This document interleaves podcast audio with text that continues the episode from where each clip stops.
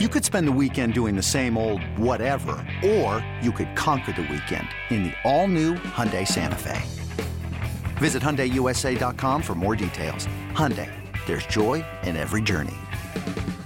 This episode is brought to you by Progressive Insurance. Whether you love true crime or comedy, celebrity interviews or news, you call the shots on what's in your podcast queue. And guess what? Now you can call them on your auto insurance too with the Name Your Price tool from Progressive. It works just the way it sounds. You tell Progressive how much you want to pay for car insurance, and they'll show you coverage options that fit your budget. Get your quote today at progressive.com to join the over 28 million drivers who trust Progressive. Progressive Casualty Insurance Company and Affiliates. Price and coverage match limited by state law. Coan again back to throw. To the sideline, he's got Cephus! Quinn Cephus has returned to the end zone for the first time in about 22 months. This is BetQL Daily, presented by FanDuel Sportsbook with the Joes, Joe Ostrowski and Joe Gilio from BetQL. Welcome back. BetQL Daily presented by FanDuel Sportsbook right here on the BetQL Network. Joe Gilio, Cody Decker, Jack Coan. That's a name that people are going to know pretty quickly here. He's the new starting quarterback at Notre Dame. Cody, we do some college football here. Joe and I have been running through all these different conferences and who's going to win, win totals, our feelings on big picture stuff. But we didn't get to Notre Dame, of course, because Notre Dame is that independent that's like half in the ACC, half not. They get to enjoy the best of both worlds. But Notre Dame is interesting. Let's talk about them for a few minutes, and we'll get to some quarterbacks in college football that maybe people don't know now, but they will soon. And Cody, we saw it with Zach Wilson this year. We saw it with uh, Joe Burrow a couple years ago there's going to be a quarterback that no one is talking about right now. He's going to rocket up Heisman rankings. He might be in the mix to win Heisman, and he's going to be a first round pick next year. So we'll get to that. And next hour, Mike Lombardi on all things NFL and quarterbacks as the preseason rolls along. But Cody, Notre Dame, their over under this year is eight and a half wins. It always feels like Notre Dame does this thing where it's like playoff, you know, have a chance to win the title, then they go back, right? And they come back. They're up and down. They're never really bad under Brian Kelly, but they rarely sustain you know, true championship form every year. Last year they were in the playoff. My guess is this year, based on their own history, they're going to come down eight and a half on the win total. I would lean over just because the schedule is not too difficult, but I don't look at them as a playoff team this year.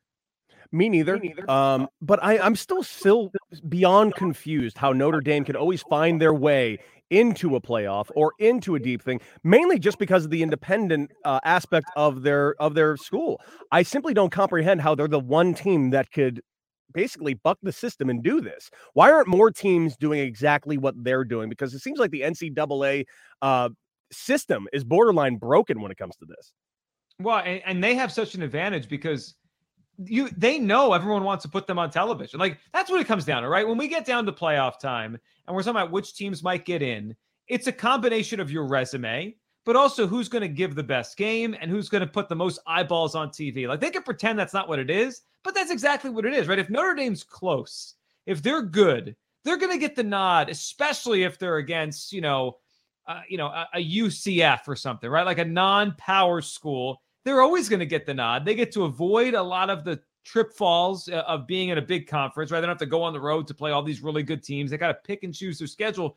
But Cody, the one thing I do appreciate with Notre Dame lately is they always schedule one or two really good ones a year, where it's like, all right, they they get tested, right? Georgia a couple years ago, they have Wisconsin this year at Soldier Field. That's a pretty cool game. Like at least they do that. It's not like they're just playing cupcakes the whole time. At least they're playing some decent teams outside of their normal schedule. I'd actually throw something else in there that I think that Notre Dame, not this season, but every season going forward, I think this is a team that will remain a powerhouse and become the next Alabama. And here's why. Nothing to do with the talent on the field right now. Has more to do with the new rules of the NCAA. You just mentioned that Notre Dame is a team that everybody wants on television. Well, if you're a high school football player, you want to go where you're going to be on TV. And if Notre Dame's on TV every week, you have to assume that every blue chip high schooler wants to be on the Notre Dame football team so they can make the most possible money. Well, you're right. Uh, you're right. The the NILs that's going to change it, and, and I mean college football is going to change forever for you know with that. Um, and I look at Notre Dame this year, uh, Cody. The schedule is not that difficult. Like Florida State at week one, that's a very winnable game. Florida State isn't what they were even a few years ago. Toledo, Purdue, a 3 0 start, very doable.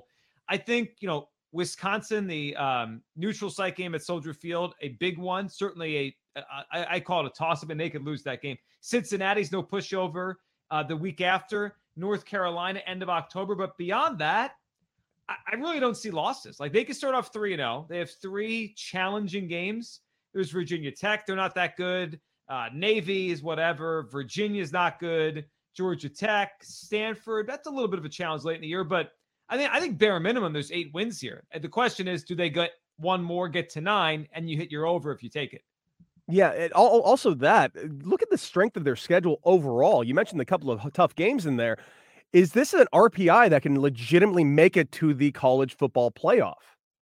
I think not. Yeah, unless I mean unless they run the table, right? That's a different story. Mm-hmm. But barring that, uh, they're plus seven hundred to make the playoffs. I wouldn't bet on that. I mean, I know it's pretty decent value, seven to one, but think about all the teams in the SEC. Think about, mm-hmm. I mean, Clemson, right? There's like, there's probably what three or four spots right now that are accounted for in the playoff. Like you just kind of know those teams are in Georgia, Alabama, Clemson. There's not, it's not like, you know, three years from now when they have the expanded playoff or two years from now, everyone's going to make the playoff. It's still only four teams right now. Yeah, and it's a bit maddening because, and as much as we all talk about it, listen, I'm from the West Coast. I'm from Los Angeles. I, I went to UCLA. I know that East Coasters don't believe that there is an East Coast bias, but there flat out just is. It's not quite the level that people make it out to be, but there is. Everybody just looks at the SEC and the ACC like it's the NFL and every other conference doesn't exist. And that's a bit maddening to me. It kind of is, though, right? With the talent level on those teams. I mean, come on you know UCLA football compared to SEC football. It's like whoa, whoa, whoa, whoa, whoa, whoa, whoa. I didn't say I'm not saying UCLA specifically. Oh, if I'm gonna stinks, the Pac-12 stinks. It doesn't stink. You just mentioned that Stanford is a massive challenge for Notre Dame. I said a challenge because Shaw's a good coach, but like, come on, the Pac-12 compared to the SEC, it's like apples. It's like different worlds. We don't know that because the uh, Pac 12 beats up on itself every single season. There's actual parity in that league as opposed to your front loaded three teams in the sea every year. I mean, you say it like it's my conference, like like they're my teams. What I, I mean, I, am I live in Big Ten country over here. You know, it's Ohio State and everybody else. It's like Penn Penn State is Penn State's got some good players. They don't even register because of Ohio State. Like, and then Michigan's just a you know they're a loser school now with Jim Harbaugh. They can't win anything. But you know they the, the Notre yeah, the Notre Dame thing is. I, I know some people hate Notre Dame. I think I think they're great for college football still. I think they're interesting and they're always kind of relevant the last five or six years. So I'll be watching, and we'll see if if um, the new quarterback can put himself in the mix. You know what happens if a Notre Dame quarterback's any good, he'll get buzz. Uh, Jack Coan's plus eight thousand to win the Heisman Trophy. That's that's a big number. It is. it is a big number. But here's but here's the thing. After that, can you really name a Notre Dame quarterback in the last 20 years that have gone to the NFL and actually competed? No, I mean uh Clausen stunk. Uh, Ian Book's in the league now. He's probably going to be a backup his whole life. Like they don't produce, they don't produce NFL quarterbacks. It's been, I mean, it's been a long time since they produce. I remember when Jimmy, the, the Panthers took Jimmy Clausen in the second round. They were like, maybe Jimmy Clausen's the guy. A year later, like, now Cam Newton's a real quarterback. We're getting this guy out of here. Hey, it's Kaley Cuoco for Priceline. Ready to go to your happy place for a happy price? Well, why didn't you say so? Just download the Priceline app right now and save up to 60% on hotels. So, whether it's Cousin Kevin's Kazoo concert in Kansas City, go Kevin, or Becky's Bachelorette Bash in Bermuda, you never have to miss a trip ever again. So, download the Priceline app today. Your savings are waiting. Go to your happy place for a happy price. Go to your happy price, Priceline. Yeah, and who was the other one? What was uh, Brady from uh, uh, Brady Quinn? Brady yeah. Quinn. Remember, I, the saddest, the saddest night of everyone's life watching him sink to the second round while being at the draft was about the most secondhand like embarrassment I've ever experienced. It was pretty tough. He's actually turned into a pretty good broadcaster and analyst. He has. He's good at that. Yeah, he's just he was not an NFL quarterback. He he could talk about the game though. Speaking of quarterbacks, though, Cody, last couple years, right? Joe Burrow from nowhere to Heisman Trophy LSU, then number one pick in the draft. Zach Wilson from nowhere to Heisman Trophy candidate to number two pick in the draft. Cody, there's going to be a quarterback, and there's a bunch of good ones we know about. Obviously, Spencer Rattler and Howell at UNC. Like we know some of the big names, but there's going to be a quarterback this year Maybe it's Jack Coan at Notre Dame. Maybe it's Malik uh, Malik Willis at Liberty. Like there's there's interesting names when you start thinking about these guys. Uh, Ridder at uh, Cincinnati, who will face Notre Dame this year. Quarterbacks that come out of nowhere. Not only it could be for a Heisman, which you can get great odds on, but they're going to be a top pick in next year's draft. It's amazing how this happens now. Uh, Josh Allen, right? Wyoming. Carson Mm-hmm. Wentz at North Dakota State. It's like every year these guys come out of nowhere and they're all of a sudden they're NFL prospects. It's kind of strange how that happens, and I, it's strange that there, there are players like from schools I've never even heard of that just pop up in in the NFL, and all of a sudden they're the guy. I mean, look over at Green Bay with Love. I, I was not a big follower of Love, and all of a sudden he's being picked pretty high by the Green Bay Packers, and now Love is going to be uh, end up being the guy in Green Bay. I'd never even heard of the guy going into that draft. Yeah, you know, it's it's one of those things where I think for most of our listeners, like some of these names, like Dustin Crum at Kent State. First of all, that's a great name. I would Yes. love for Dustin Crum to be an NFL quarterback, but like the reality is most people don't know who he is right now. You know what I would do with this? If you're interested in like taking a really big long shot, betting on them to win the Heisman, I would wait for the first week, right? Because their odds aren't going to change considerably, but you might see it. Like maybe Dustin Crum goes out there for Kent State and throws for 500 yards. Like, oh, maybe he's the guy, right? Or maybe it's the kid from Cincinnati, or maybe it's Carson Strong from Nevada. One of these guys will emerge. Cody, I have no idea, but I know a year from now, you and I are saying one of these kids might win Offensive Rookie of the Year in the NFL. It happens every year. And not only that, it just it changes the entire dichotomy of the NFL draft. All of a sudden, your top five picks that you go into the year. I mean, remember two years ago we were talking about tanking for Tua. That was the hashtag going all over the place, and now we're at a place talking about can Tua even survive on the Miami Dolphins? He shouldn't even be there. That's where how quickly things change in this scenario. And when you go from college quarterback to a complete unknown to a top five draft pick, it's just such a lofty thing to gamble on for me. Yeah, and you know what? I think it shows how every level, right, college to the pros, it's such a quarterback game now, and and they make it so quarterback friendly. Like these these kids come out of nowhere. It's all of a sudden like, wait a second, he threw for fifty touchdowns. It's like what? This, this, this- like it, it's no more like it used to be. Like you knew recruiting would kind of lead to who the NFL quarterbacks are. Right? Like the top three or four recruits would become the top three. Like Peyton Manning, right, way back in mm-hmm. the day, he was Peyton Manning. Now it's like Zach Wilson. Where did Zach Wilson come from? And now he's starting for the Jets in week one.